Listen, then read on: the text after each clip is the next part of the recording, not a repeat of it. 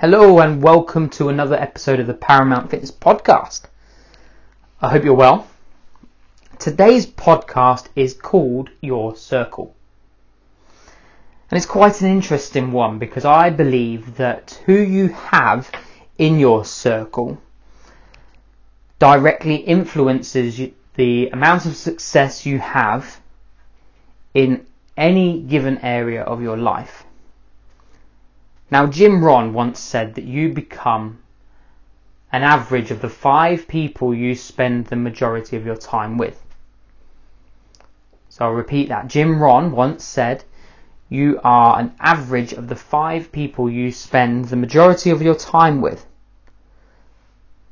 Okay, so already you might have a few people come into your head, a few names.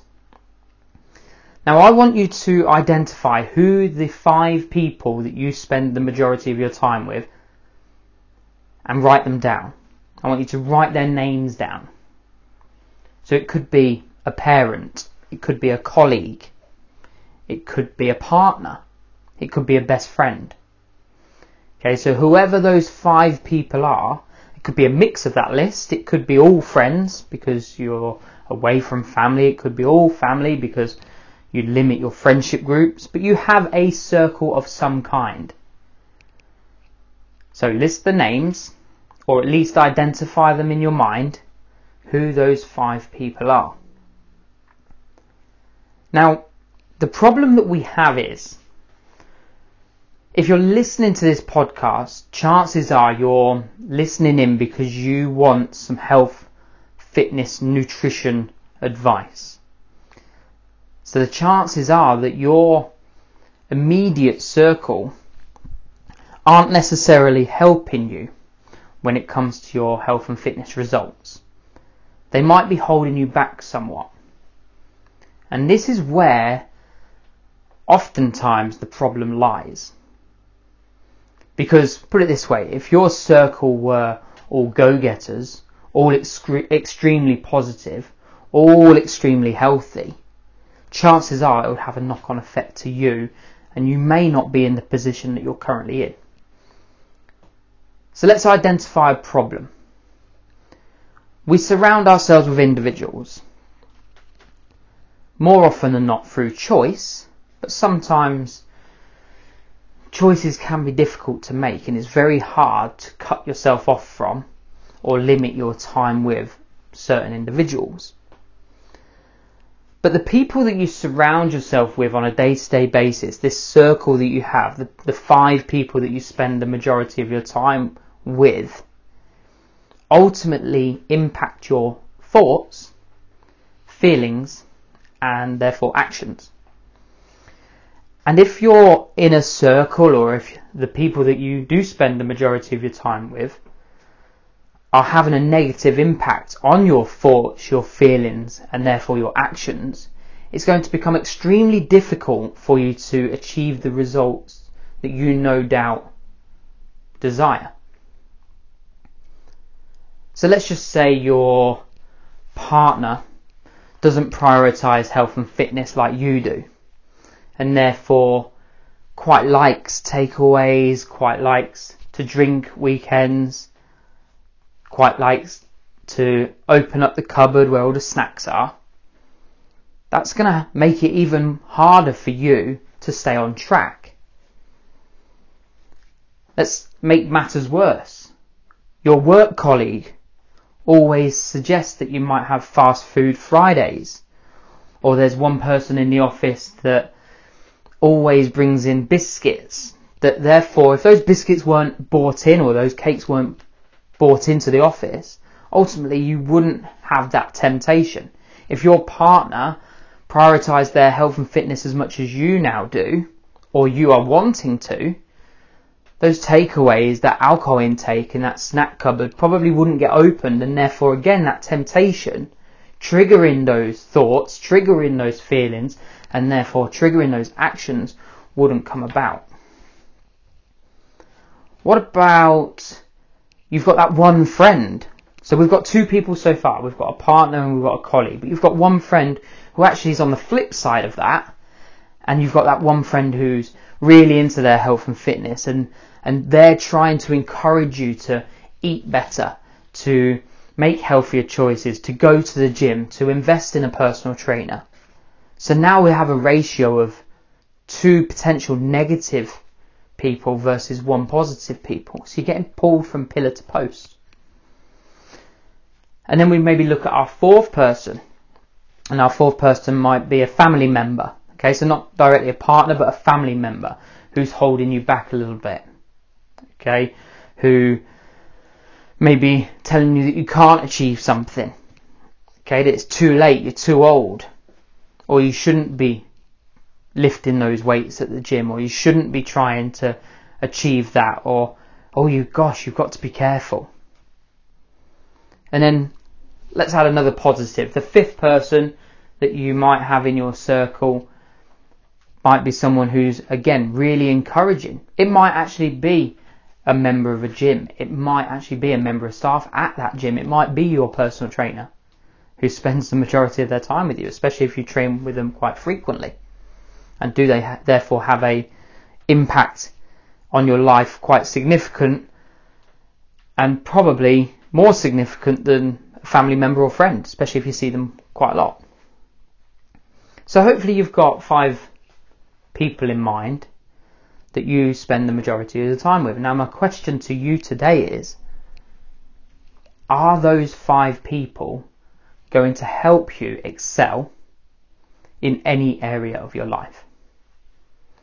So we could go down and elaborate on this and say you've got your five people you spend your most time with for business transactions or, you know, building up your empire or whatever you do. Okay? Then we could have your five people that you spend most of your family time with. Then we could we could break it down. But let's just choose our five immediate people and let's say they have a direct impact on multiple areas of your life.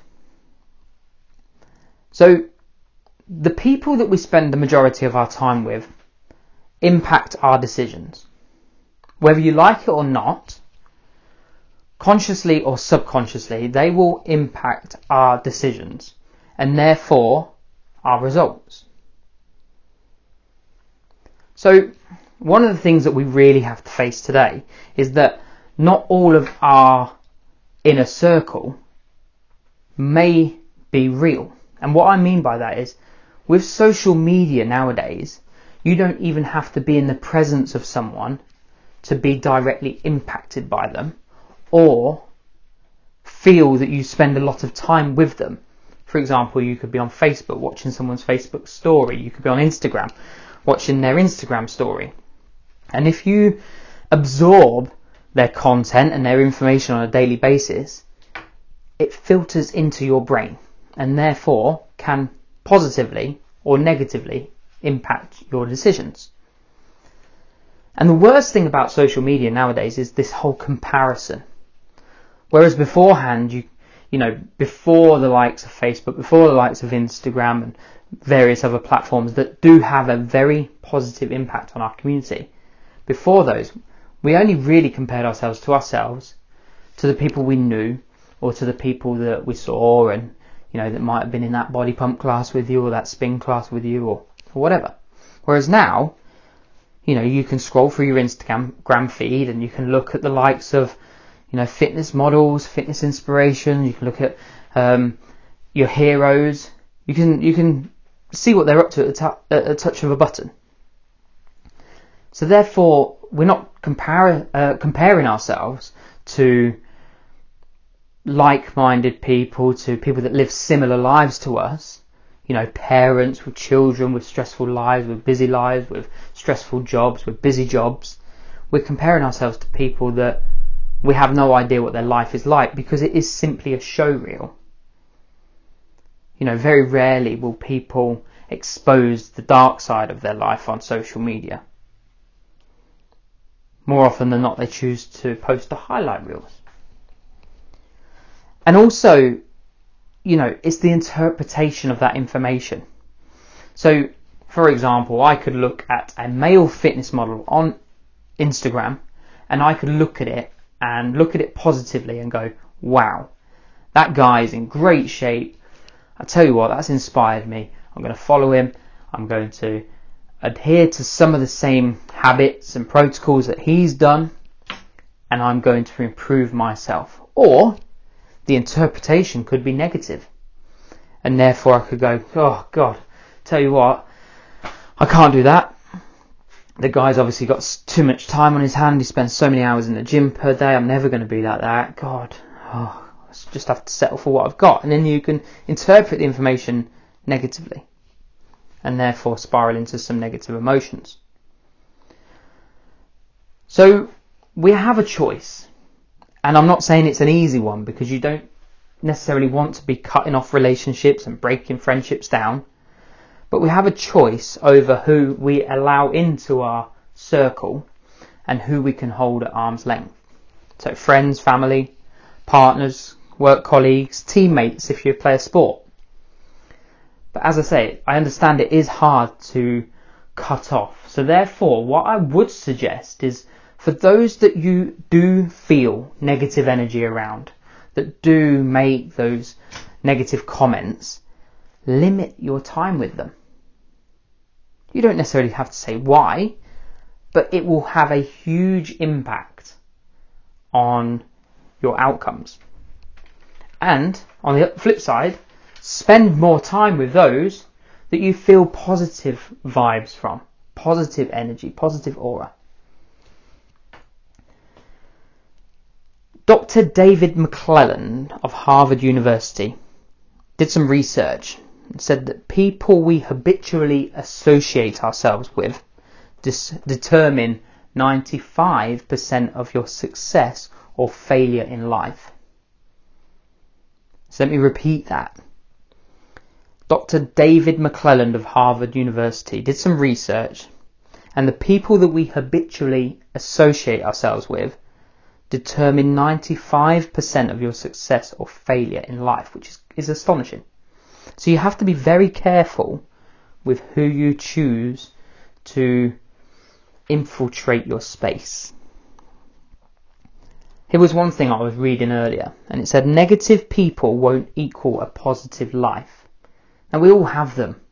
You know, you've always you can you can cast your mind back to when you had a conversation with someone and you left thinking, "Oh God, that just drained the life out of me." But then you also have those other people, the complete opposite end of the spectrum, where you leave the conversation and you're like, "Wow, like I'm super pumped up, I'm motivated, I'm ready." And it's it's it's about taking control over which way or which end of that spectrum you want to be down. So there's a little story that I want to finish today's podcast off with, and that's a story that I was taught many years ago when I was tutoring in Spain, and one that I've passed on to many others since, and that's a story of campers versus climbers versus pullers. So if you're a camper, that's absolutely fine. If you're a puller, it's absolutely fine. And if you're a climber, that's absolutely fine too. But when you meet another one, in the sense that if you're a climber and you meet a puller, accept it, it's fine. And if you're a climber and you meet a camper, that's okay too. But a camper, a camper is the sort of individual that's happy where they are. They low down the anchor, they pitch the tent, they stay put. They're a camper. You know, life is fine. I don't want any more because it might increase my stress. I don't want any more because it might increase the pressure I feel.